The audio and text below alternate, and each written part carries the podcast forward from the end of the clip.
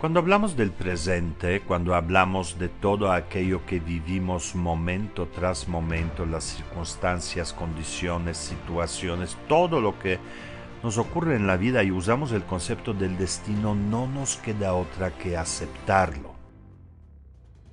¿No te gustaría cambiarlo? ¿No te gustaría crear tu presente? Hacer que tu futuro se manifieste de manera mucho más poderosa y mucho más beneficiosa para ti? Pues existe este conocimiento desde hace miles de años, tanto en el hinduismo como en el budismo tibetano. Te ayuda a crear, ser activo e interactuar con tu presente. Pero primero tienes que conocerlo. Me llamo Wojtek Luczynski. Soy practicante del budismo tibetano y de la meditación. Estoy aquí para hablar sobre el destino, el karma y la capacidad de cambiar nuestra realidad. Bienvenidos a este evento.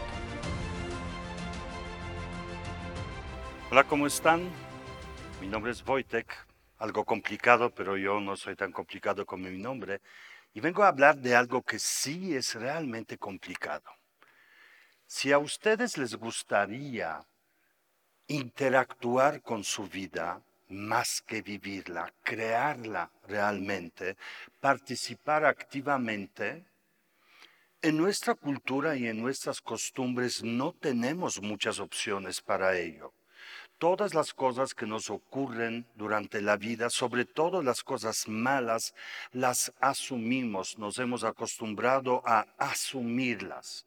Me pasa esto, eso me genera dolor, me genera sufrimiento, eso es algo difícil para mí, pero ¿qué puedo hacer? Solo puedo asumirlo, solo puedo tratar de superarlo, abrazarlo, aceptarlo, porque sabemos si no lo aceptamos, vivimos y va a ser más difícil todavía la pérdida o la amenaza o la situación que vivimos. Pero no tiene que ser así. Esa es la parte de la visión de nosotros, de nuestra cultura y de nuestra civilización. Estoy aquí para platicarles a ustedes sobre otra visión, un legado que nos está dejando la cultura oriental. Básicamente estoy hablando del budismo tibetano, pero una creencia y una visión de la vida muy parecida también está en otras muchas culturas y filosofías y arraigada también en muchas de las religiones. Entonces voy a explicar la diferencia, según esta visión, entre lo que es el destino y karma. Los últimos años me he dedicado a aclarar los mitos, hay mucho interés por la meditación, yo llevo practicando budismo tibetano ya casi 27 años eh, y meditando mucho más todavía, pero los últimos años con el boom que ha habido de meditaciones para relajarnos, para sentirnos mejor, para superar los problemas, han crecido también y han proliferado informaciones no del todo correctas o no del todo claras y eso empobrece ese enorme potencial que está en la exploración de la mente y que esa mente nos puede realmente liberar. Entonces el destino, como lo vivimos nosotros, es algo que claramente tenemos que asumir porque no puedes luchar con algo a lo que no tienes ningún acceso. Le pasó. Ahora, muchas veces eh, escucho usar la palabra karma, pero al mismo tiempo veo que se le da exactamente el mismo significado que el destino. ¿Qué habré hecho en la otra vida para que me pasara eso? Bueno, si no lo sabes, en mi opinión fuiste burro porque no tienes claridad en esta vida. Y con eso nos estamos moviendo. Entonces, para no perder tiempo, porque es un tema, el tema del karma es un tema que da nacimiento a toda una corriente de de enseñanzas y de formas de práctica en el budismo tibetano que se llaman sutras y hablan de comportamiento y llevan a la liberación y se basan justamente en esa visión, en ese entendimiento que existe entre, entre lo que hace uno y lo que vive allá externamente. Entonces, usando el karma como el destino que habré hecho que me está pasando eso, yo necesito, me siento obligado a explicarlo. Los sutras es una, una de las bases y fundamentos de, de, prácticas meditativas o de prácticas del budismo tibetano que dan realmente la fortaleza a la actitud, a la vida de la persona. Yo no quiero convencerlos de practicar sutras, pero quiero convencerlos de que tiene lo que estamos haciendo no solo tiene algo que ver con lo que vivimos, tiene absolutamente todo. Y para eso, de manera muy breve, muy limitada, aquello que es la raíz y podríamos hablar un año entero, eh, voy a tratar de explicar en, pues yo creo que 35 minutos, porque eso es lo que me queda. Entonces voy a platicarlo como una película, como si fuera una película para que no tengamos que detenernos y explicar si es cierto o no. Vamos a abrir un gran paréntesis en nuestras mentes y corazones y vamos a ver qué sucede si. ¿Qué sucede si consideramos que cada cosa que hacemos, bueno, de hecho, karma significa acción, pero nadie explica que acciones que tenemos, que generamos, somos generadores de acciones hasta durmiendo. ¿Por qué? Porque la acción no es lo que haces, no es solamente eso. La acción puede ser tu postura, una forma de mirar a alguien lo puedes destruir con eso. La acción es lo que piensas, la acción es lo que dices con una palabra, puedes herir, profundamente a alguien o hacer que abra su corazón y te ame y ame al universo entero. Entonces, acción no es qué es lo que habré hecho, deberíamos decir, ¿Qué es lo que he hecho en otra vida o en otro momento? ¿Qué es lo que he pensado en otro momento? ¿Qué es lo que he deseado en otro momento? ¿Qué es lo que he dicho en otro momento? Para eso necesito abrir otro paréntesis dentro del paréntesis y explicar que según el, tantrismo tibetano, según esa enseñanza sobre lo interno, los procesos internos que llamamos tantras, eh, reconoce que vivimos en tres formatos al mismo tiempo. Y nosotros como seres civilizados del siglo XXI se nos olvida y de hecho tenemos cuatro formatos y vivimos en el cuarto, eso es terrible. ¿Cuáles son estos formatos? Número uno es el cuerpo, es lo que yo hago, la capacidad que tengo de interactuar con mi realidad a través de lo que hago. Eso está clarísimo para todos y todos podemos definirnos a través de lo que hacemos. Yo puedo definirme como soy, mido 1,84 y peso 100 kilos y tengo eso y tengo aquello y soy y fui y no sé qué tanto. Podría escribir un libro y una biografía entera. Pero hay otra dimensión, hay otra, otro Wojtek, o otra, otra parte de mí que ya no está tan clara ni siquiera para mí mismo. Es mi parte interna, son mis sentires, mis pensamientos, eh, mis sentires, mis emociones mis intenciones. Las palabras expresan eso, las palabras expresan mi sentir, las palabras expresan mi pensar, por eso ese mundo interno encerramos en un concepto del habla, porque es lo más fácil para entender. El habla no lo oyes, pero impacta terriblemente en lo que dice uno, puede impactar a las naciones enteras, a una civilización. Entonces es un poder.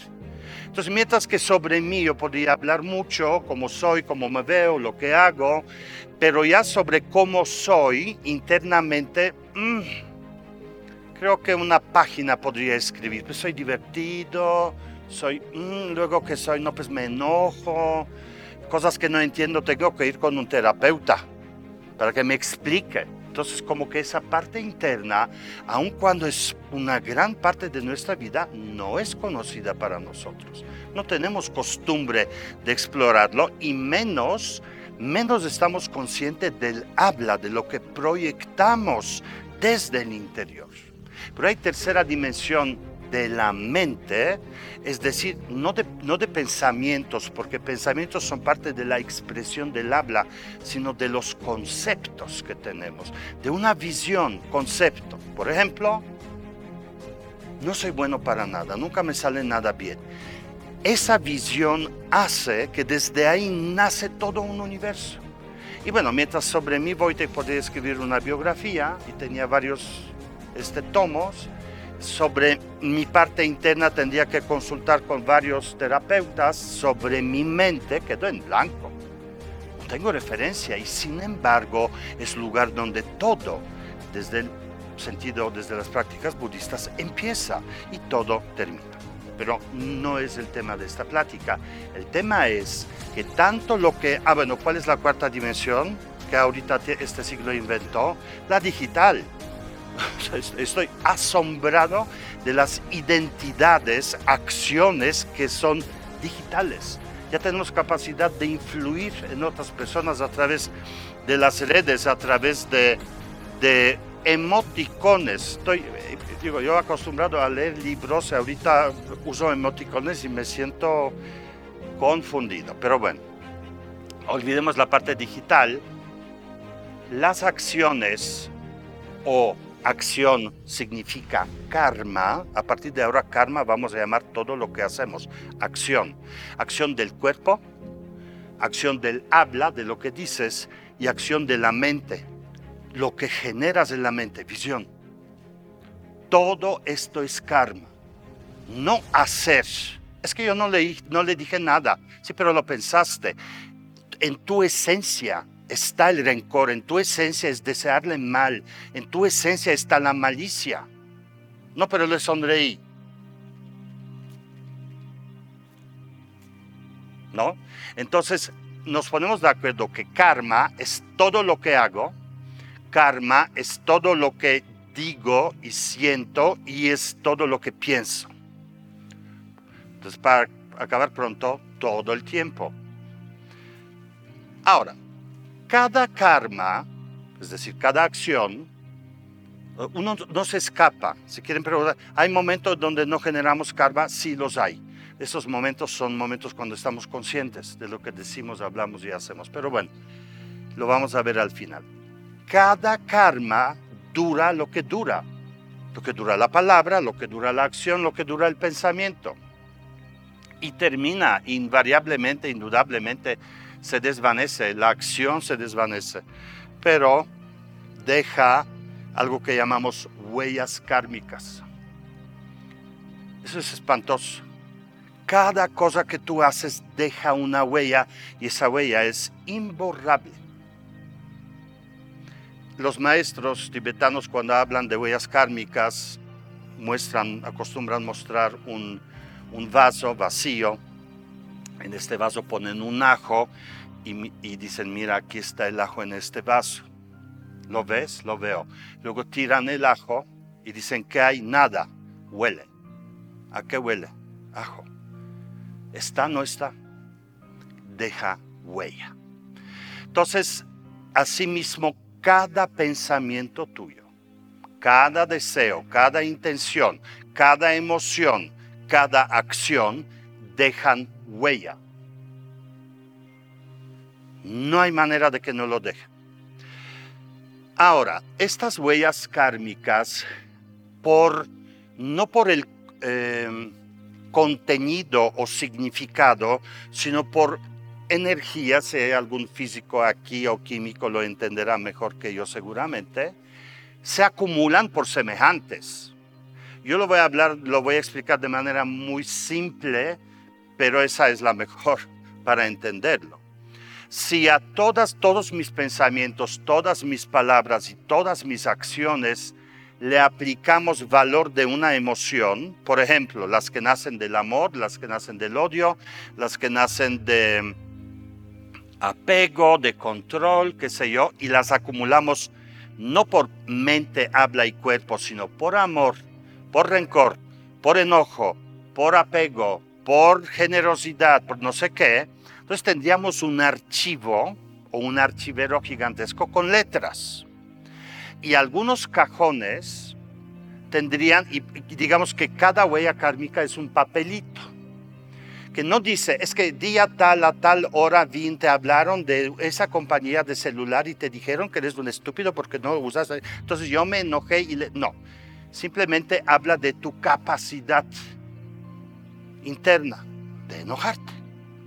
Entonces, en el cajón de la letra E del enojo va a haber papelitos de pensamientos, acciones y palabras, tu expresión relacionadas con el enojo.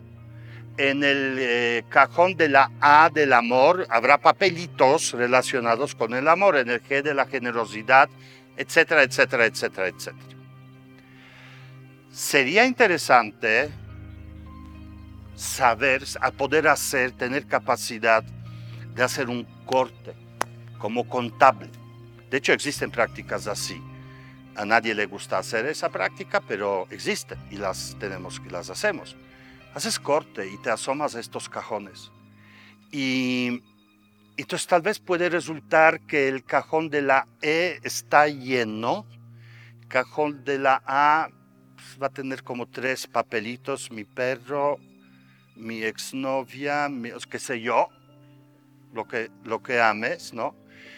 el papel de envidia y celos va a estar desbordando, los papeles van a salir del cajón ya. Entonces sería interesante saber cómo soy. Pues mira tu capacidad de producir karma. Tus huellas kármicas te dicen quién eres, no lo que tú crees que eres, tu capacidad de proyectarte. Pero estas son huellas kármicas que se acumulan por semejantes. Cuando un cajón se llena, es decir, los papeles ya salen, nosotros decimos que llega una, una huella kármica llega a una masa crítica. Es decir, ya no entra ni un papel más porque si no va a explotar. Entonces, cuando una huella kármica llega a esa masa crítica, se convierte en algo que llamamos semillas kármicas. La, la suma de, todas, eh, de todos estos actos comienza a empoderarse. Eso es muy fácil de entender. En lo que haces mucho, eres bueno. Si te enojas mucho, tienes maestría en el enojo, siempre lo haces mejor, siempre lo expresas mejor. Ya se nos reímos, pero es, terrible. Sí, yo sí soy muy bueno cuando me enojo, súper sofisticado. Sí, sí, sí, tengo herramientas todas. Pero les voy a decir una cosa más. Uno también hace maestría en tristeza. Uno hace maestría en sentir soledad uno hace maestría en desconectarse de sí mismo, de todos. Hacemos maestrías, doctorados, honoris causa. ¿Por qué? Porque lo repetimos mucho. Y uno dice, bueno, ¿cómo no lo voy a repetir si este siempre viene y hace lo mismo? Pues me sigo enojando. Pues no. Ahorita justamente vamos a esa parte. Entonces, la semilla kármica es un diploma de doctorado. Punto se acabó. Las semillas kármicas son nuestras tendencias. Es algo que te sale fácil, espontáneamente, sin esfuerzo. Yo me enojo sin esfuerzo, me sale así. Basta momento oportuno y me convierto. Hay una práctica muy interesante que yo promuevo mucho eh, que, donde justamente uno observa, la, es obviamente práctica budista, eh, uno observa en qué se convierte y con qué emana cuando vive una emoción negativa, por ejemplo, apego o el enojo. ¿En qué te conviertes? ¿Cómo es tono de tu voz? ¿Qué palabras usas? ¿Cuál es la postura de tu cuerpo? De qué eres capaz, qué harías en este momento, porque eso te da te, te muestra claramente en qué, te, qué, quién eres. No que, o sea, el odio lo sientes adentro, aquí tienes cara bonita, pero adentro tienes ganas de asesinar. No. Entonces, las semillas kármicas son nuestras tendencias, pero desde el momento que son tendencias ya no dependen de nosotros, es decir, ocurren solas. Es uno ya está predispuesto a ser así. ¿Qué semillas tienes? ¿De amor o de enojo, de tristeza, de envidia, de control? ¿Cuáles son? Eh, porque esa es tu esencia, está más allá de la parte evolutiva y más allá de la parte consciente, es natural, es automático, porque lo hiciste muchas veces y te salió bien. Y lo has practicado bien. Las semillas, como cualquier semilla, tienen potencial de algo. Obviamente la semilla de frijol va a dar frijol, no va a dar una flor de loto. No hay magia de ese tipo. De la ira van a ser ira. Del odio van a ser odio. No va a ser, nacer otra cosa. Entonces, si tu estructura interna, porque ahorita estamos viendo esos elementos más allá del cuerpo, más allá de lo emocional, ya de esas huellas de la estructura muy sofisticada más atrás de tu identidad, que le dan fuerza a la identidad, porque la identidad es la que se expresa. Pero se expresa en función de eso. Las semillas kármicas entonces dan fruto de lo que son y no hay manera de que sea de, otra cosa. Y las pero, las semillas necesitan, para que den su fruto, pues necesitan las, las normalonas, ¿no? Necesitan sol, necesitan agua, nutrientes, calorcito, que le pongan música de Mozart, algunas o qué sé yo. Necesitan condiciones específicas para que puedan sacar y manifestar ese potencial. ¿Están de acuerdo? Pues las kármicas no. Las semillas kármicas hacen algo terrorífico porque te levantan a ti persona y te llevan a un lugar donde hay condiciones. No se quedan así 100 años a que caiga el agua y pueda crecer, sino dice, te me vas ahorita y buscas esa condición. Y estas condiciones que cada una de las semillas kármicas necesita para dar su fruto se, llama, se llaman karma secundario, que es lo externo. Lo externo. Entonces, si en mi presente, no quiero discutir qué significa presente desde la perspectiva budista, pero si en mi momento hay una predisposición, se empuja una semilla que se llama enojo, el hecho de que en este momento se vaya el Internet o en este momento me hablen de la compañía esa para decirme que estoy equivocado usando la línea esa porque la otra es mejor, es una respuesta natural, es la bendición del universo para que yo pueda expresar lo que es natural para mí. Me explico. Hay una relación directa. Todo lo que ocurre afuera, minuto tras minuto, situación tras situación, son karmas secundarios que están conectados con tu predisposición en este momento de, de tu día o de tu vida.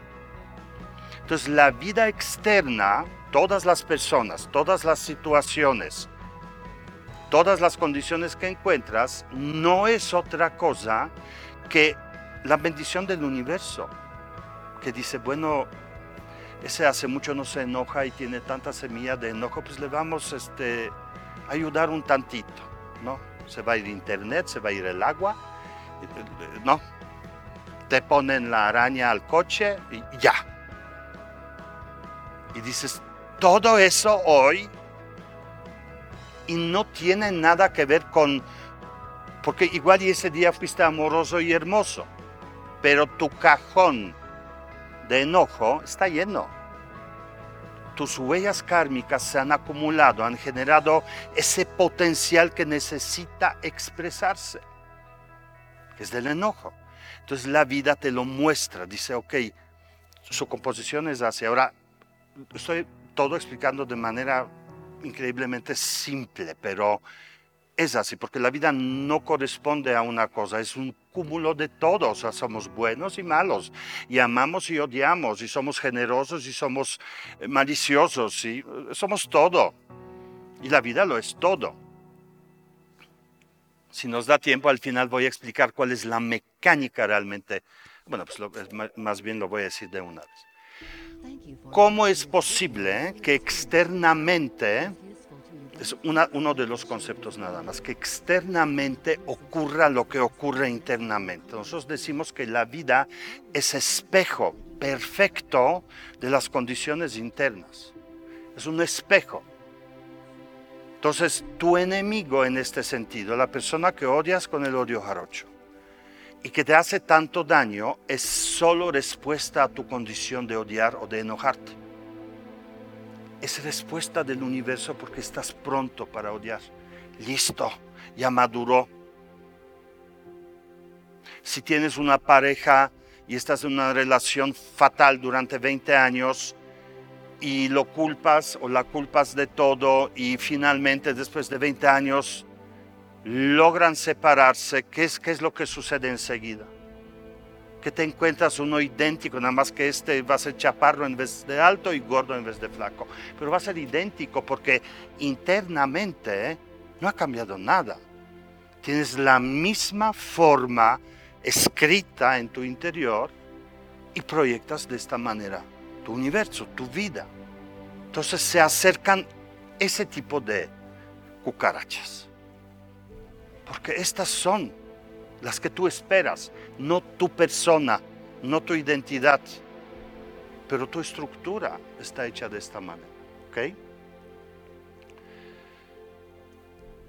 Otro concepto eh, tántrico, no, no, no sútrico, pero tántrico, que pero un poquito da luz a lo que estoy diciendo, es que eh, si pensamos que internamente estamos hechos de nuestras, nuestras huellas kármicas, karma no dura nada, huella a lo largo de tu vida se acumula y genera estas semillas, ¿no? Entonces internamente estamos hechos de huellas y semillas, que es pura energía, no es otra cosa, es un software.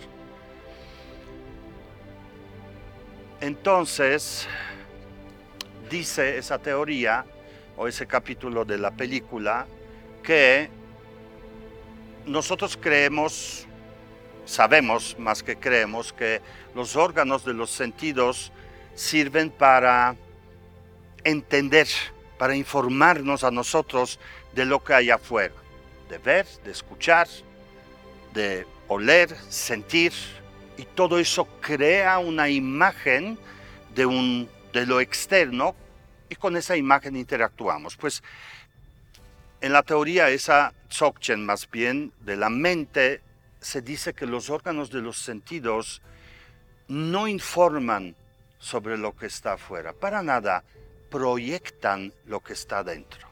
Entonces los ojos ven lo que hay adentro. Los oídos oyen lo que hay adentro. Proyectan.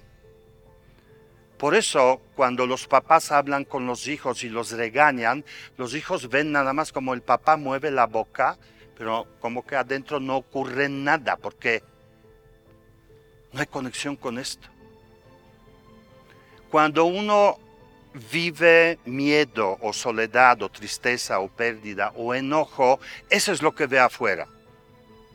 Si vamos al cine, dos personas, yo y un amigo o una amiga, y yo estoy en depresión total y absoluta por una pérdida o porque me dejaron y mi amiga está perfectamente feliz porque tiene un novio nuevo, vamos a estar juntos, vamos a ver película, la misma, va a resultar que vimos dos películas diferentes. Eso quiere decir que aquello que vemos afuera no, es, no, no posee contenido propio, que nosotros desde adentro proyectamos el contenido. Y eso un poquito ayuda a entender por qué a mí pasa, por qué a mí, porque muchas de las cosas las vemos de acuerdo a lo que hay adentro, pero luego energéticamente las cosas ocurren. Es decir, me hablan de la compañía del teléfono, sí este, se fue el Internet. El universo como comienza a adaptarse a, porque somos poderosos en este sentido. Hasta aquí todo claro. Hacemos físicamente, con el habla, con expresión y con parte de conceptos, entendimiento, todo eso es karma y todo eso es eh, genera huellas kármicas. Las huellas kármicas se acumulan por semejantes. Logramos doctorados y maestrías en lo que hacemos muchas veces. Las semillas kármicas, más allá de la identidad, comienzan a generar, porque es algo que ya tenemos perfeccionado, comienzan a generar condiciones secundarias para poder expresarse. Y hasta aquí, eh, y luego uno vive la vida como si fuera algo separado completamente de uno, no tiene nada que ver conmigo y por qué a mí me pasan esas cosas. Y, entonces no hay manera ni siquiera de interactuar con la vida porque uno no entiende relación con las cosas. Por eso creo que esa visión eh, del budismo tibetano, que es común en todo el budismo y hinduismo lo tiene muy parecido, eh, ayuda mucho a colocarme a mí con respecto a mí mismo y a mi propia vida. Para empezar, ya no puedo culpar a mi enemigo, ya no es tan fácil. Porque de alguna manera, después de tantos años, cuando vivo una situación de amenaza, de reto, una cosa desagradable que todos vivimos todos los días, y tengo ganas de decir que es su culpa, en fondo sé que es tiene que más que ver conmigo. No, no, sé quién dijo ni cómo, pero usamos mucho este ejemplo, que cuando culpas a alguien y lo muestras con un dedo, otros dedos te muestran a ti mismo, los restantes cuatro. Ah, es que fue él. Mira, los otros dedos te muestran a ti. Pero bueno, es así como opera el karma individual. Pero ese es capítulo 1, esa es una temporada 1. Así se generan tus, tus cosas, pero hay otras cosas que vale la pena considerar en este tema del karma. Número uno, el karma lo compartimos. Eh, para poder compartir el karma, tenemos que abrirnos, no tener limitaciones. Entonces, dos personas que se aman, que se respetan, que pasan mucho tiempo juntos, tienen cierta apertura y el karma comienza a, sus huellas kármicas y las mías, se comienzan a cambiar de lugar y mutuamente reforzarse las semillas reforzarse, entonces algunas cosas naturalmente mueren, ciertas huellas kármicas se borran porque dejan de importar, pero las otras se fortalecen. A tal grado que todos hemos visto parejas de muchos años, bueno, yo cada vez que, bueno, muchas veces en México no lo he visto tanto, pero en Estados Unidos es así como lo típico, ves una pareja en un restaurante, ni siquiera hablan, y digo, se, entienden de mente a mente o algo, se ven iguales, o sea, ni siquiera sabes quién es hombre, quién es mujer, vestidos igual, comen igual, o sea, todo es igual. Son idénticos y la vida la viven de la misma manera. O sea, sus huellas, semillas kármicas ya son idénticas. Hubo un intercambio y se mimetizaron sus vidas. ¿Entienden eso? Claro.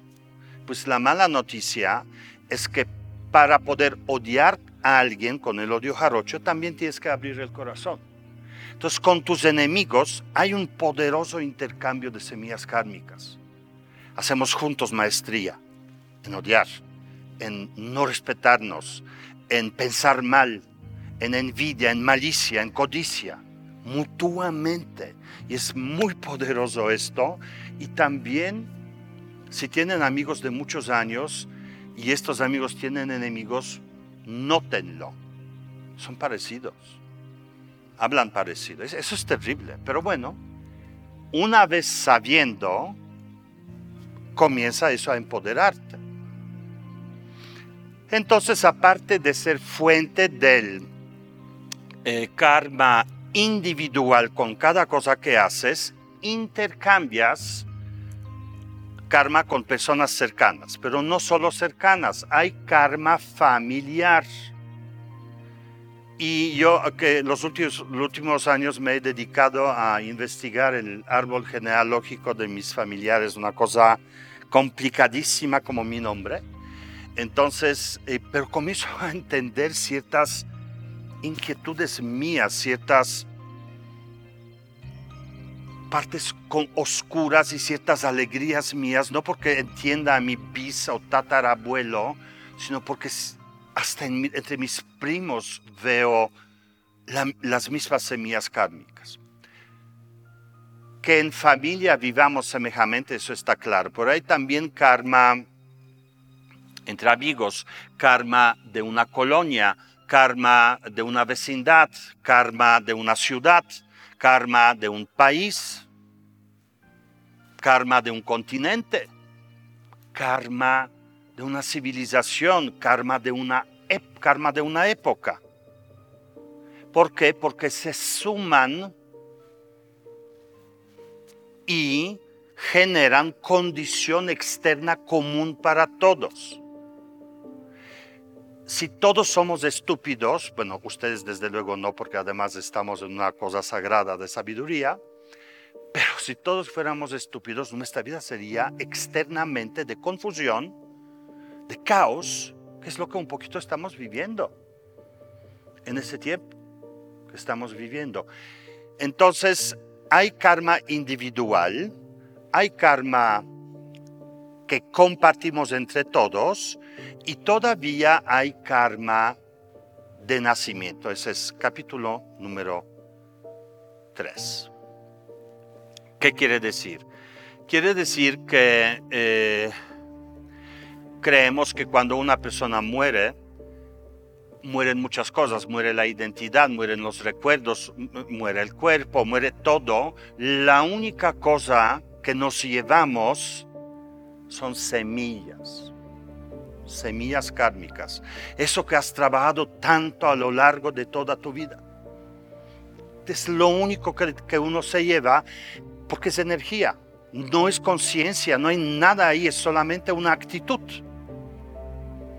Entonces ahorita voy a hacer algo súper simple, porque no hay conciencia, no hay identidad, pero no necesito explicarlo de esta manera. Entonces cuando un niño que, o, un ente que muere y sus semillas kármicas son de mucho rencor, de odio, que expresa con agresión, etcétera, que es forma agresiva de vivir, llega un momento en el que ese potencial necesita expresarse y no puede porque no tiene cuerpo. Y es un, un ímpetu para comenzar la vida. Entonces, si este ente mira a la tierra, ¿qué es lo que va a ver? No va a haber lugares de, amor. Ay, mira qué bonita pareja aquí, se aman y se respetan. ¿Por qué? Porque no conoce ni amor ni respeto. Sí conoce agresión, el odio, el rencor, el enojo. Entonces, ¿qué es lo que ve? Ve esto. Porque no puede ver otra cosa. Entonces ve una pareja que es agresiva y dice, ay, mira qué bonito aquí. ¡Pum! ¿Por qué? Porque es lugar donde naturalmente puede expresarse. Entonces nacemos con un software pregrabado ya, pregrabado y en condiciones perfectas para que lo que está pregrabado se puede reproducir. Y lo reproducimos. Y continuamos acumulando semillas kármicas. Y continuamos perfeccionando, al menos que surja conciencia. Y digas, no. La palabra clave en esto, si quieren preguntarme, entonces, ¿cómo se cambia el karma? Pues está en esto. Número uno, si quieres cambiar el karma, entiendo, uno debería decir, si quiero cambiar el karma secundario, o sea, quiero que mi vida sea diferente. Tienes que cambiar tu karma.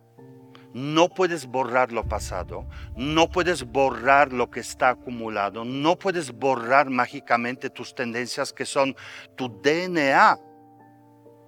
Ahorita recientemente leí un artículo que decía, no, no puedo decir desde el punto de vista científico, pero hay indicio de que el DNA lleva tendencias emocionales del ser, que para mí está claro, es lo que acabo de decir. Nacemos con un software pregrabado. Y el niño va a buscar controlar, o va a buscar su tristeza, o va a buscar su enojo, o va a buscar su soledad, o va a buscar su apego, va a buscar su caos, para reproducir, recrear todo otra vez, porque es bueno en eso. Parece un drama la película que estamos viendo, pero en realidad en lo que acabo de decir hay un gran potencial de cambio. No puedes cambiar lo pasado, pero puedes cambiar el presente. Eh, en, mi página, yo tengo una página que se llama Medita con Voite, que es un reto karmático para todos por aquello de mi nombre, meditaconvoite.com. Hay un laboratorio sobre el karma donde estoy explicando cómo empezar a actuar de otra manera. Por ejemplo, todo eso es parte de enseñanzas sútricas. Uno hace votos, hace compromisos para despertar la conciencia. Un ejemplo, uno de los votos que hacemos es no matar. Y todo el mundo sabe, y los budistas no matan y no comen carne. no es cierto. Comen carne, los tibetanos comen carne. Eso es un mito también. Pero no matar no quiere decir eh, comer hamburguesa vegetariana. No matar fundamentalmente significa respetar la vida, tener una relación con la vida de respeto una relación con la vida de protección, de desarrollo. Uno puede matar con la mirada, uno puede matar con la palabra, uno puede matarse a sí mismo con su actitud, reducirse a nada. Fumas, tomas.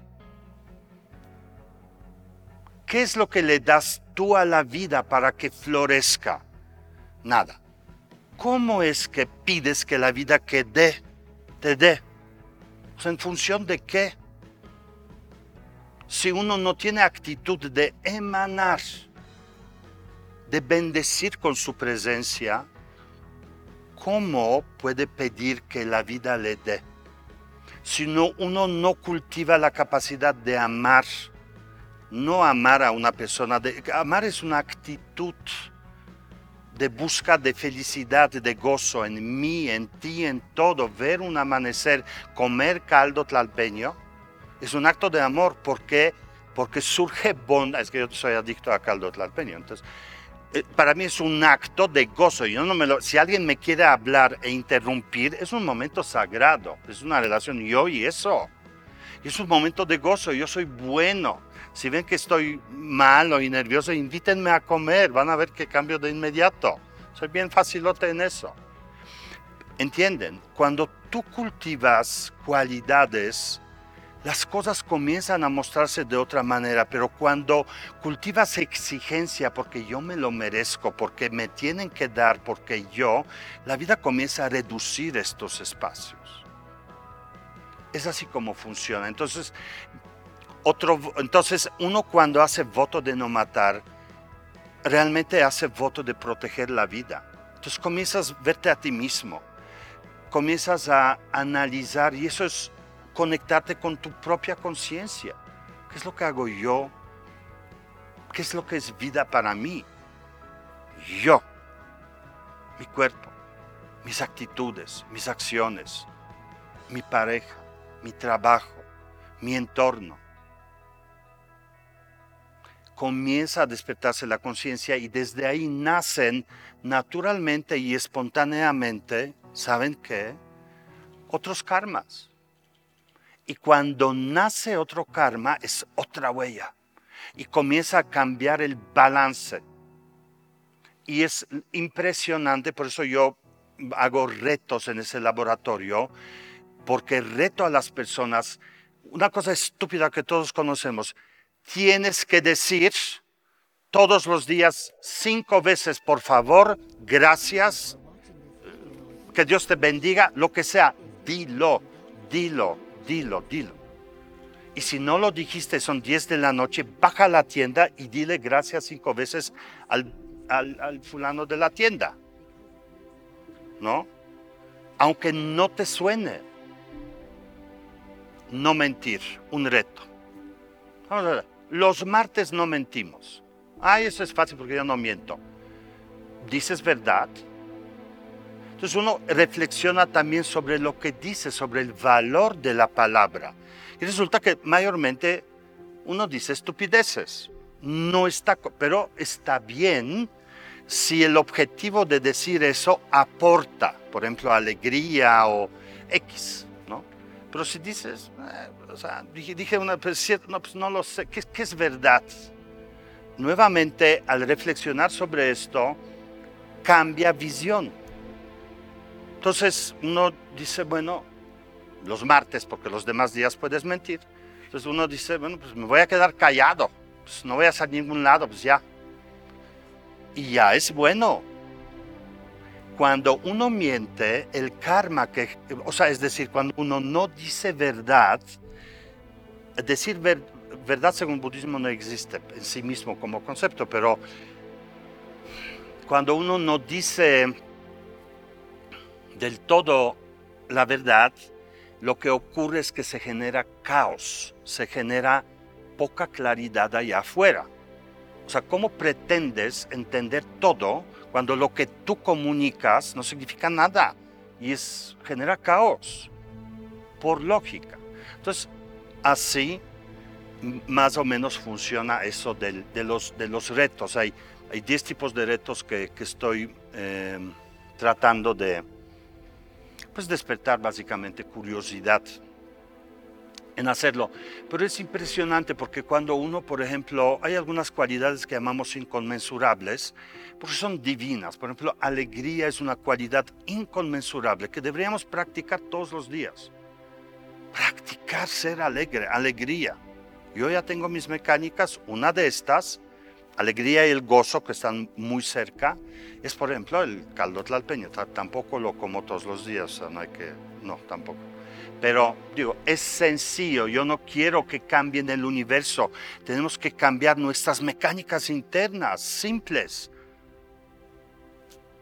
Alegría, empatía, generosidad. La generosidad no es dar 10 pesos en el semáforo, ya, para que no te raye el coche sino la generosidad empieza por notar a la otra persona. Es, la actitud tuya, notar que hay un ser. Y que ese ser tiene su universo, seguramente es del dolor y no puedes hacer nada, no es que le vas a ayudar a todos, pero dejas de ser como ensimismado yo, para mí, mío, yo comienzas a incluir y eso genera actitud de mirar a otros generosa. Y de ahí la vida comienza a ser generosa contigo. ¿Por qué? Porque eres incluyente. La gente que no practica eso es intolerante, inflexible. La generosidad hace que la vida se comienza a pintar de muchos colores. Y uno encuentra potencial en muchos lados. ¿Por qué? Porque uno se abre a otros. Es así como funciona el karma según mi entendimiento y según la, experiencia. Es el momento en el que iba a decir esta frase. Hay algunas preguntas. Fíjate, qué increíble, o sea, ¡puc! Hay algunas preguntas. Perdón, ¿y si hay un tipo de meditación que nos recomiende o que me recomiendes para los principiantes? Eh, bueno, si podemos eh, interactuar con el karma o cambiar el karma meditando, definitivamente sí. Y la razón depende desde luego de la meditación, pero creo que cualquiera, porque meditación no es otra cosa que interacción con tu mente, no con la mente conceptual, sino con la mecánica de la mente misma. Entonces, cuando uno comienza a desarrollar la eh, estar alerta o estar consciente eso ayuda mucho a estar consciente también en la vida cotidiana. Entonces ayuda a, la toma de decisiones que nacen de la claridad en la mente y no de la mecánica karmática. Entonces, si practicamos de manera constante estados en la mente que están abiertos, que son eh, libres de la identidad, las, por ejemplo, prácticas de mindfulness desde luego llevan a ese lado porque la identidad en las prácticas de mindfulness debería disolverse, si no, no, no es mindfulness. Entonces, eh, practicar eso es practicar con tu mente y la mente genera, dentro de la mente ocurren las emociones y de las emociones nacen las acciones y todo eso hace karma y todo eso genera la visión. Entonces, si trabajas con tu mente, por supuesto que generas condiciones mejores para que cambie el karma. ¿Qué tipo de práctica? Para empezar, bueno, mm, hay muchísimas ahora, yo creo que yo dividiría prácticas en aquellas que llevan a la relajación, que ahorita son muchas, muchas, muchas técnicas, desde cuencos y desde hasta aromaterapia, desde esa mindfulness sobre aromas y sobre situaciones y cosas y así, eh, pero estas sirven meramente para apaciguar al demonio en el momento pero no desarrollan relación con la mente.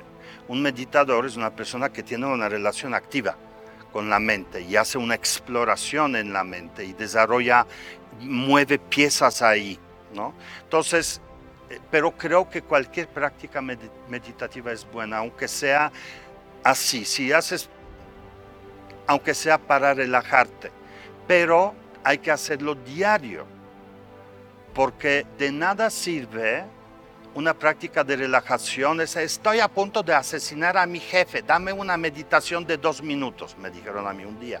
Dije, creo que tu, tu jefe se la va a pasar muy mal porque yo en dos minutos no puedo hacer nada. O sea, si tú hicieras esa práctica de dos minutos diarios, sí, pero ahora que lo quieres asesinar, no, no quiero esa responsabilidad.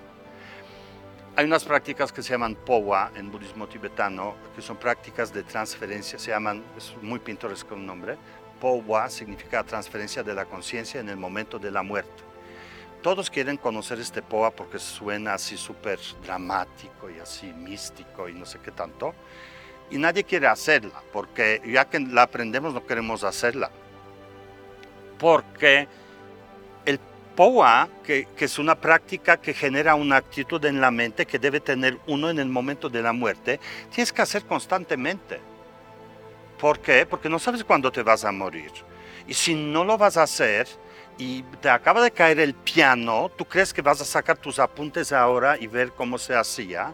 Tiene que estar fresco. O sea, la práctica meditativa sirve para una sola cosa, llevar a un estado y a una experiencia y uno practica y se hace mejor cada vez practicando para que un camino que hace al principio de media hora para llegar a ese estado, de repente puede hacer así.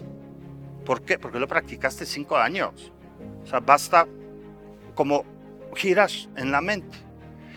Entonces, si quieres explorar, hay que buscar una tradición o un maestro que tenga programa de desarrollo, programa. Mindfulness lo es, pero ahorita es tan popular que ya muchos maestros realmente no, no, no, no caminan de esta manera. ¿no? Entonces depende, ¿quieres relajarte? Haz prácticas de relajación, pero para que te beneficie tienen que ser frecuentes, es un entrenamiento. O si quieres empoderarte tú, tienes que entonces entrar a una mecánica de una tradición o, a una escuela o algo que tiene un programa. O sea, mis prácticas todas tienen programa y progresos medibles porque me da francamente, perdón por lo que voy a decir, además se va a grabar, me da flojera relajar a las personas. Prefiero que aprendan.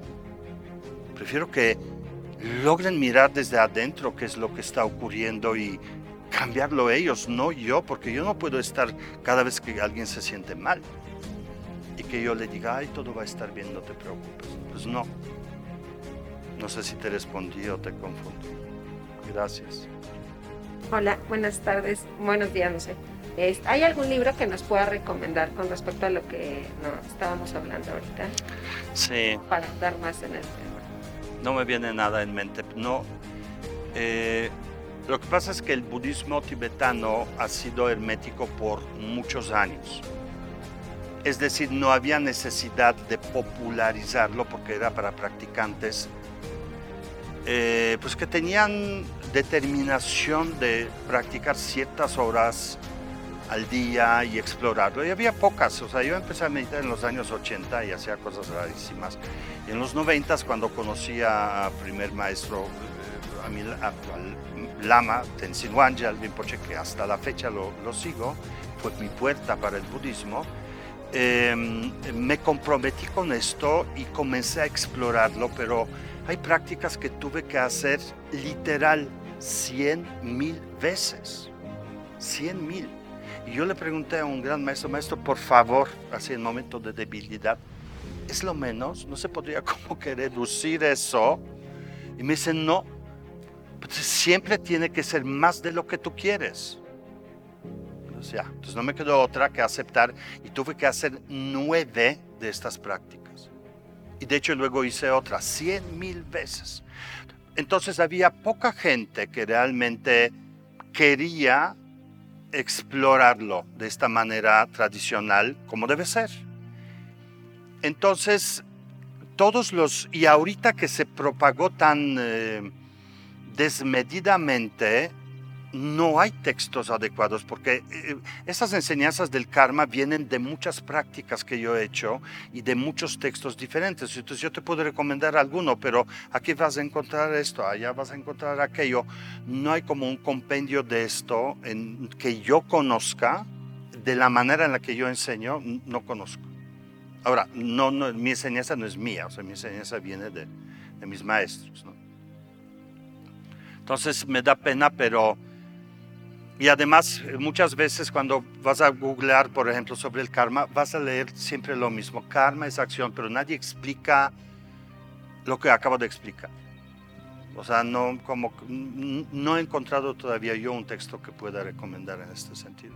Rápido, una pregunta que me viene a la mente. ¿Cómo podría destruir karmas placenteros? Yo no practico meditación, no, me está muy interesante, sin embargo me vino a la mente esa pregunta. ¿Para qué quieres destruir karmas que generan placer? O sea, desde luego depende de qué, pero si el... Lo que pasa es que eh, en una de las tradiciones, em, en una de, las, de los ciclos de enseñanzas que yo practico, que se llama Shankru Ninju, que está relacionado con la mente, hay inclusive ciclo entero de prácticas que se llaman del gozo, porque eh, se asume que nosotros los seres humanos somos buenos para sufrir, pero no somos buenos para gozar. Y el gozo en sí, el acto de gozo, implícitamente tiene una apertura. En un acto de gozo, cuando miras un atardecer, cuando miras eh, desde la orilla del mar hasta el horizonte, cuando miras por la ventanilla del avión arriba de la... y cuando tocas ese aspecto de apertura, surge el gozo, porque surge la experiencia de lo ilimitado y eso es algo muy cercano a la parte de la mente que llamamos natural. El gozo es parte de esa apertura de la mente. Cualquier tipo de gozo, a reserva que haga daño a alguien o que, o que sea, yo sé, la gente que abusa de abusa drogas o que sé yo, o sea, pero ahí rompes como la, primera regla de respeto a la vida, ¿no? Pero si no, todos deberíamos buscar gozo. Gozo, hay, hay una cosa que ahorita estoy pensando en eso porque me dedico al bienestar y en el mundo del yoga y meditación desde hace tantos años en México. Creo que el bienestar, que wellness, la mecánica estadounidense, eh, eh, es faída completamente. Es un producto de mercado, pero no tiene nada que ver con el bienestar. El bienestar, wellness, es este, el spa, este, la lechuga orgánica, eh, o sea, las dietas, el spa, hacer yoga. ¿Quién puede hacer eso? Hacer meditación, no tengo tiempo, no esto una de dos minutos. Si le digo sí, pero tienes que hacer cien mil veces, pues ya no. Entonces, no proceden.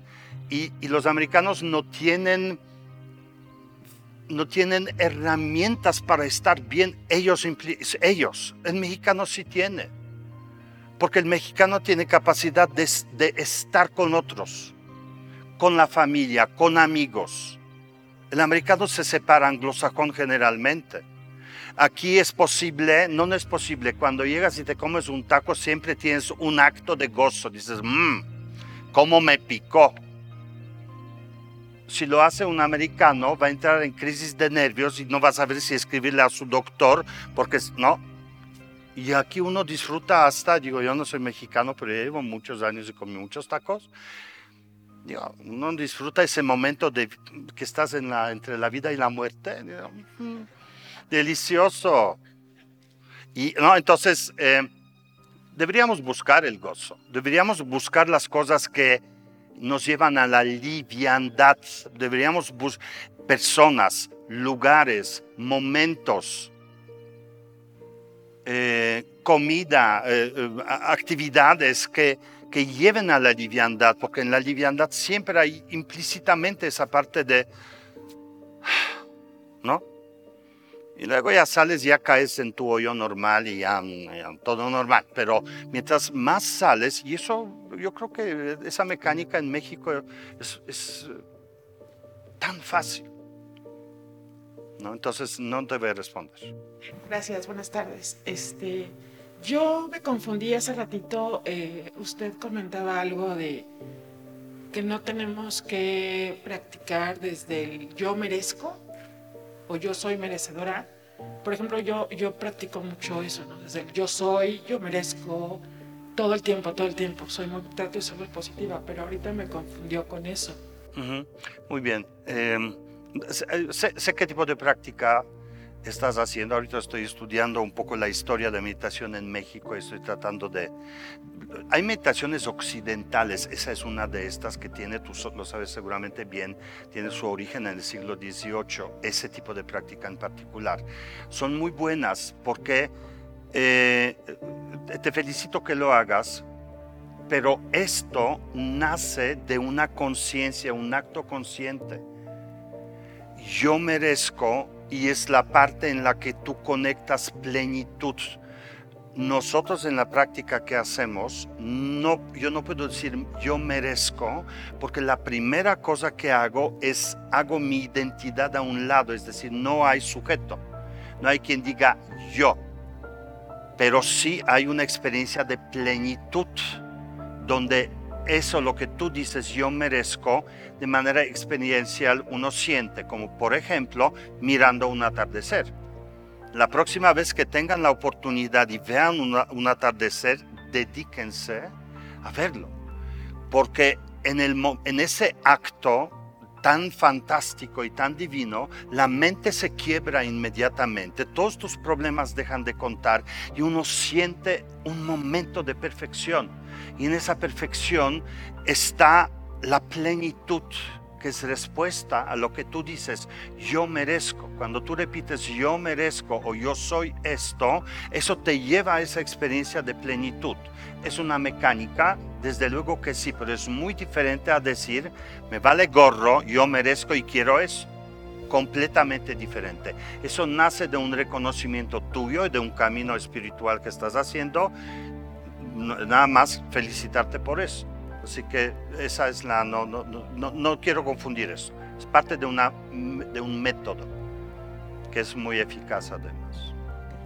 Nada más que nosotros no lo hacemos porque la primera cosa que uno hace en ese tipo de meditación es desarmar a la identidad, porque la identidad es la que sufre, la que se confunde, la que recuerda, la que quiere, la que no quiere, la que no... Ya no puedo con eso, o sea, tengo 63 años, no pude nunca con eso y no voy a poder mejor lo hago a un lado y permito que la experiencia surja y me enriquezca y cuando la identidad regresa, el entorno es diferente.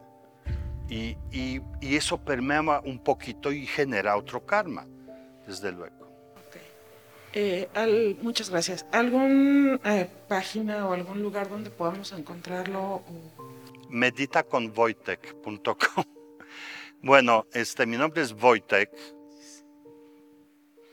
eh, y me pueden encontrar en las redes, en Facebook, Instagram, en YouTube como Medita con Wojtek. Mi página se llama meditaconvoitek.com. Hay otra página que es un blog eh, que se llama bunkerdelamente.com con cada kilo. Ahí hay unas notas, artículos que que durante años he estado escribiendo, eh, pero eh, ese portal que tengo, que se llama Medita con Wojtek, eh, hay varias, muchas pláticas gratuitas, hay prácticas gratuitas, esos laboratorios del karma ahora que son a precio súper accesible porque yo quiero que la gente lo haga. ese, ese portal se llama Medita con Wojtek. Hay algo más que quiero decirles, que cuando uno resuelve se da cuenta, porque solo la conciencia lo hace, porque la conciencia hace a uno hacer algo de manera diferente como tú haces, porque nace de la conciencia. Cuando uno resuelve un karma, se resuelve en todas las personas vinculadas. Es cuando tienes un enemigo y, se odian y no se respetan por muchos años y de repente, por error, le pones en el WhatsApp o en el, no sé, gracias. El otro queda así, si está enfermo, se va a morir o qué, ¿no? Dice, ok, gracias también. O sea, hay un cambio inmediato porque ya que todos son proyecciones de la mente y todos somos mutuamente reflejos, yo soy respuesta a su necesidad. No sé cuál, si, es si vinieron aquí para confundirse más, si vinieron para eso, pues yo soy respuesta a eso si vinieron para entender algo, pues soy respuesta a eso. Mi enemigo es respuesta a lo mío. Entonces cuando estamos mutuamente vinculados, cuando uno suelta, el otro no tiene de qué agarrarse y también suelta. Entonces karma familiar, em, em, el caos que podemos vivir en las familias, en comunidades, etcétera, cuando uno prende luz eso no me gusta la cosa mística ni metafísica, pero cuando uno prende luz, se hace claro para todos en una habitación, no solo para uno. Entonces es increíble cuando uno comienza conscientemente a, hacer estos cambios, las personas cambian alrededor. Sí. Muchas gracias. Justo eh, va, yo creo que un poco ligado a lo que está comentando ahorita. ¿Cómo se puede romper el karma con los ancestros? De los ancestros, eso me quedó un poco lindo. Ese es el karma más, eh, más duro porque ha sido trabajado durante muchos años, pero esta es la razón. Hay muchas maneras eh, de, abordar esto, pero realmente siempre es lo mismo, cambiando tú el karma. Si, si tú consideras que eres resultado de un patrón en tu familia, uno siempre mira hacia el interior. O sea, yo, yo cuando recomiendo trabajar con el karma, nunca, nunca recomiendo mirar la situación externa, porque esta es lo, lo, que menos importa, sino tu intención interna, tu propio sentir. Cuando, cuando vemos un problema, cuando estamos viviendo, casi siempre recomendamos como que verlo en tres formatos. Número uno, ves a tu problema que va a ser enemigo. Vamos a llamarlo enemigo famoso porque es un enemigo o un problema famoso que te acompaña todo el día. ¿no? Levantas y piensas en eso, desayunas y piensas en eso, manejas, piensas en eso, trabajas, piensas, regresas, te, te duermes y sueñas con eso. O sea, está famoso, famosísimo en tu vida. Problema famoso.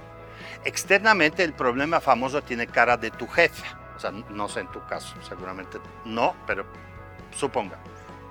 Mi problema tiene cara de mi jefe. Pero hay otro problema que llamamos problema interno. No es el jefe, sino lo que él genera en mí, o hablando desde la perspectiva de lo que dije hoy, ¿qué es lo que en mí genera a mi jefe? Porque si este jefe un día dice, ya, me voy a Hawái o me voy al Tíbet, me voy a quedar allá, va a llegar otro jefe idéntico, nada más que peor. Entonces, ¿qué es lo que genera en mí? Pues genera miedo, genera enojo, eh, genera esta experiencia de no ser bueno, yo qué sé. Entonces, a ese le llamamos enemigo interno. La cara va a cambiar de los jefes, pero ese interno va a ser el mismo. Ese es el que me interesa más que la cara externa. Pero ese interno tiene a uno que llamamos secreto, que es justamente la parte de la visión, de la mente. Es decir, cómo te consideras tú a ti mismo. Y, todo se reduce a palabras. Cuando escribes el problema como jefe, cuentas su historia, lo que él ha hecho. Cuando describes al problema interno, ya no tienes tantas palabras, hay, sentires, miedo y enojo. ¿eh? Y cuando llegas a la mente, siempre es un solo concepto. Puede ser falta de confianza, no sé. Cuando das con el enemigo secreto, ese lo miras en términos del karma. ¿Qué es lo que le qué es lo que el enemigo interno me quita a mí? Capacidad de gozar, me quita la alegría, me quita capacidad de comunicarme con otros, me quita el sentir bienestar. Escoge uno, bienestar. Entonces, para que llegue el bienestar, yo voy a generar bienestar. Para que me traten bien, yo voy a empezar, no con mi jefe, pero voy a decir buenos días a todos. Y si no dije buenos días y son 12 de la noche, voy a bajar a la tienda y le voy a decir buenos días. tienes que comprometerte. ¿Entiendes? Entonces, la parte del karma generacional es el más duro porque es el DNA, pero se reduce a lo mismo. Uno tiene que cambiar lo que es tan, tan interno con nuevos karmas. Lo vas identificando, todo eso que te, que te hace ruido, lo vas identificando tú solo o cómo, cómo sucede? Uno solo y yo creo que no es a través del tiempo, sino a través de una sinceridad eh, con uno mismo y cuando, uno medita hay una mecánica muy sencilla, o sea, uno primero lleva la mente a un formato claro, sin tanto ruido, a un lugar de confort y es donde uno empieza a ver, porque es ahí donde uno puede fácilmente separar a lo externo. Porque si no, ¿por qué me enojo? No, bueno, es que él vino y me dijo, no, eh, eso hay que dejarlo, porque nu- nunca no te va a llevar a nada. Y ese enojo, ¿por qué? Porque tengo miedo. Y, no importa a qué tienes miedo, cuando uno dice a qué o por qué, siempre se refiere a lo externo, y lo externo ya es el final, es, es película ya producida. Es como cuando vas al cine y ves la película en el cine, ya no puedes cambiarla, o sea, ay no, pues, señor, por favor, no mate a la señora. ¿Cómo? O sea, está, o sea, solo puedes verla, pero lo mismo pasa en la vida. Solo puedes vivirla porque ya está hecha. Para cambiar la película tienes que decirle al Señor, apáguela, buscar al director, convencerlo, ¿no? Que la cambie, grabártela otra vez. Y en la vida es lo mismo. Entonces, es tan difícil cambiar lo externo. No, no, es imposible cambiar lo externo, porque lo externo ya es proyección terminada, es un producto terminado. Pero lo que puedes hacer es grabar otra película desde adentro, porque tú eres el director. Entonces, cuando estás en ese estado, vas a la playa o vas al bodo, que sea un lugar tranquilo, revisa eso, mi, mi enemigo externo. Nada más para saber qué es lo que hace en ti, cómo te hace sentir. Y cuando miras lo que te hace sentir, tienes que descubrir qué es lo que te quita. ¿Qué es lo que te quita el enojo? ¿Qué es lo que te quita la tristeza? ¿Qué es lo que te quita el miedo que estás viviendo? Y dices, me quita la experiencia de plenitud. Y además, oigan, no se pueden equivocar, o sea, por, ay, me equivoqué en vez de pedir plenitud, pe- pedí alegría, qué tonto. O sea, lo que sea que descubras es buenísimo y siempre te va a llevar a lo mismo. O sea, ¿qué es lo que me quita? La capacidad de gozar de mi vida. Ok, pues hagamos algo por la vida. Voy a regar plantas, voy a sacar a mi perro en vez de decirle a mi, hijo, "Sa- saca al animal, ¿no? Voy a hacer yo algo por la vida del perro. Es una actitud. Entonces, inmediatamente como espejo la vida va a hacer algo por ti. Tonto. Vas a ganar, a encontrar un boleto de lotería. ¿No? Pero es cuando dices, ok, fue 30 pesos, pero, o 300 pesos, qué sé yo, pero dices, oye, en mi vida había encontrado un boleto que ganara, siempre eran vacíos. Y, y eso comienza a construir una confianza y una relación. ¿Ok? Muchas gracias. Yo soy nueva en este tema del karma totalmente y me llama mucho la atención, quiero incursionar en todo esto, pero me hace un poquito de, de ruido porque no sé nada. Hablar del karma, entonces, es hablar de la reencarnación. ¿Existe la reencarnación? Eh, creo que es irrelevante porque el karma lo podemos ver en términos de existencia de nosotros como un ser infinito, o podemos verlo en términos del- de, un ser definido que se llama Wojtek Jan Pluczynski y su RFC tal. Es irrelevante, es como quien quiera verlo, porque funciona de la misma manera. Yo al decir, nosotros tradicionalmente creemos que esto, este cuerpo y esta circunstancia es eh, ocasional. O sea, esta no es la esencia. Eso es solo una forma temporal. Eh, y eso da pie a una visión diferente y responsabilidades diferentes. Pero es irrelevante para una persona que no quiere, no, no ve esto o no, no le gusta ver esto. Es irrelevante porque siempre se trata, porque funciona igual. Entonces no quiere decir que yo no creo en la reencarnación, entonces voy a reencarnar, ¿qué voy a hacer? ¿En qué voy a reencarnar? Pues, porque no te lo voy a decir. No, no tengo idea, pero es irrelevante porque lo importante es lo que haces ahora. Hay un dicho eh, tibetano que dice, con relación a eso, si quieres saber qué hacías en tu vida pasada, mira quién eres hoy. Si quieres saber qué vas a hacer, no, si quieres saber quién vas a ser en la vida futura, mira lo que haces hoy. Pero la vida futura es mañana. Mañana o si alguien no tiene problema, pues, pues, pues la siguiente, la que sé, pues voy a hacer cucaracha, por si a qué. Pero ojo, sea, es broma, pero ni tanto. Nacer como cucaracha es súper complicado porque no puedes sentarte en postura para meditar. O sea, imagínatela. Hay una dificultad de progresar, ¿no? Es broma, pero ni tanto. Digo, no vamos a nacer como cucarachas, pero pero eh, eh, eh, eso, ese software pregrabado lo puedes ver en términos de un periodo mucho más breve, o sea, de mi propia vida, porque es lo mismo, cada día renaces con este software y lo puedes cambiar. Gracias. Yo lo dije más con la idea de que traemos algo pregrabado, es decir, algo, hay algo en nosotros que va más allá de nuestro entendimiento, es una trascendencia que viene de familia, no solo de cultura, de educación, del momento, pero viene de atrás como, como genéticamente. Y nosotros a eso le llamamos karma. A mí no me gusta decir, ay, ¿qué fuiste en la otra vida? No, pues yo fui Napoleón, o sea, ¿qué quieres? Obviamente. Y antes fui Julio César o Alejandro Magno, obvio. ¿Y tú? No, pues yo fui Cleopatra. No, pues, pues obvio, ¿no? Pero entonces no, no se trata de lo que fuimos, sino dónde estamos. Eso es lo importante.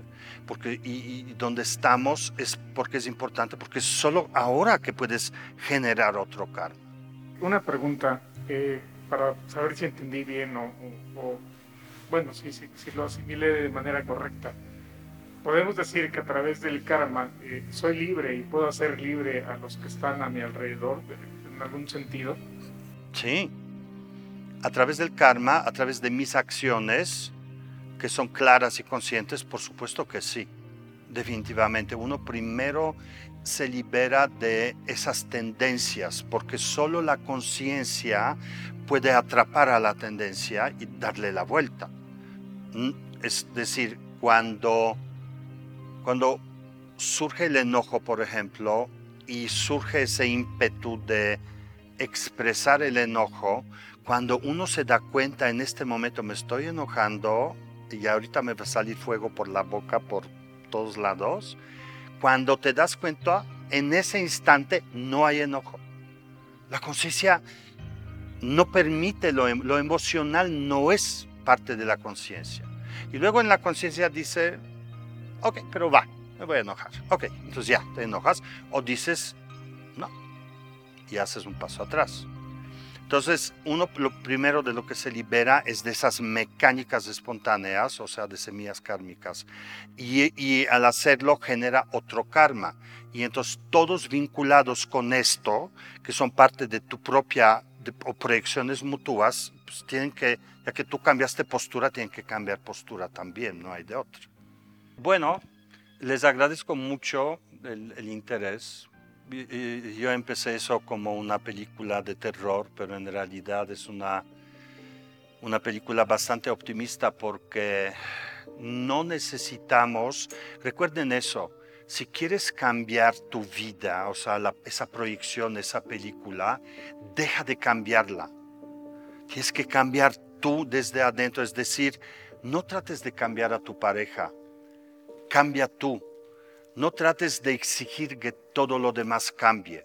Cambia tú, pero tampoco tienes que cambiar el universo entero. Ah, entonces voy a cambiar de pareja y voy a cambiar de no sé qué.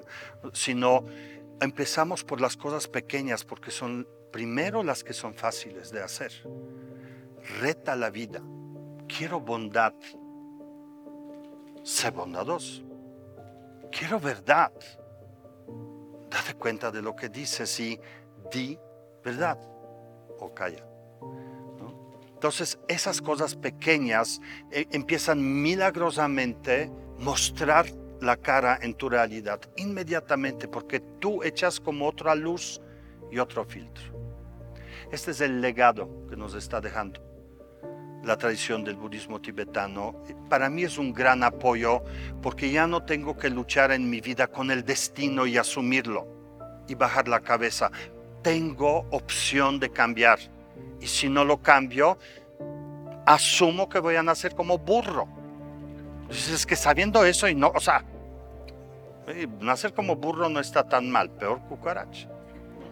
Bueno, pues muchas gracias, gracias a la, a la Universidad Humanitas Alegatum por este espacio, por su interés y que sea para bien de todos.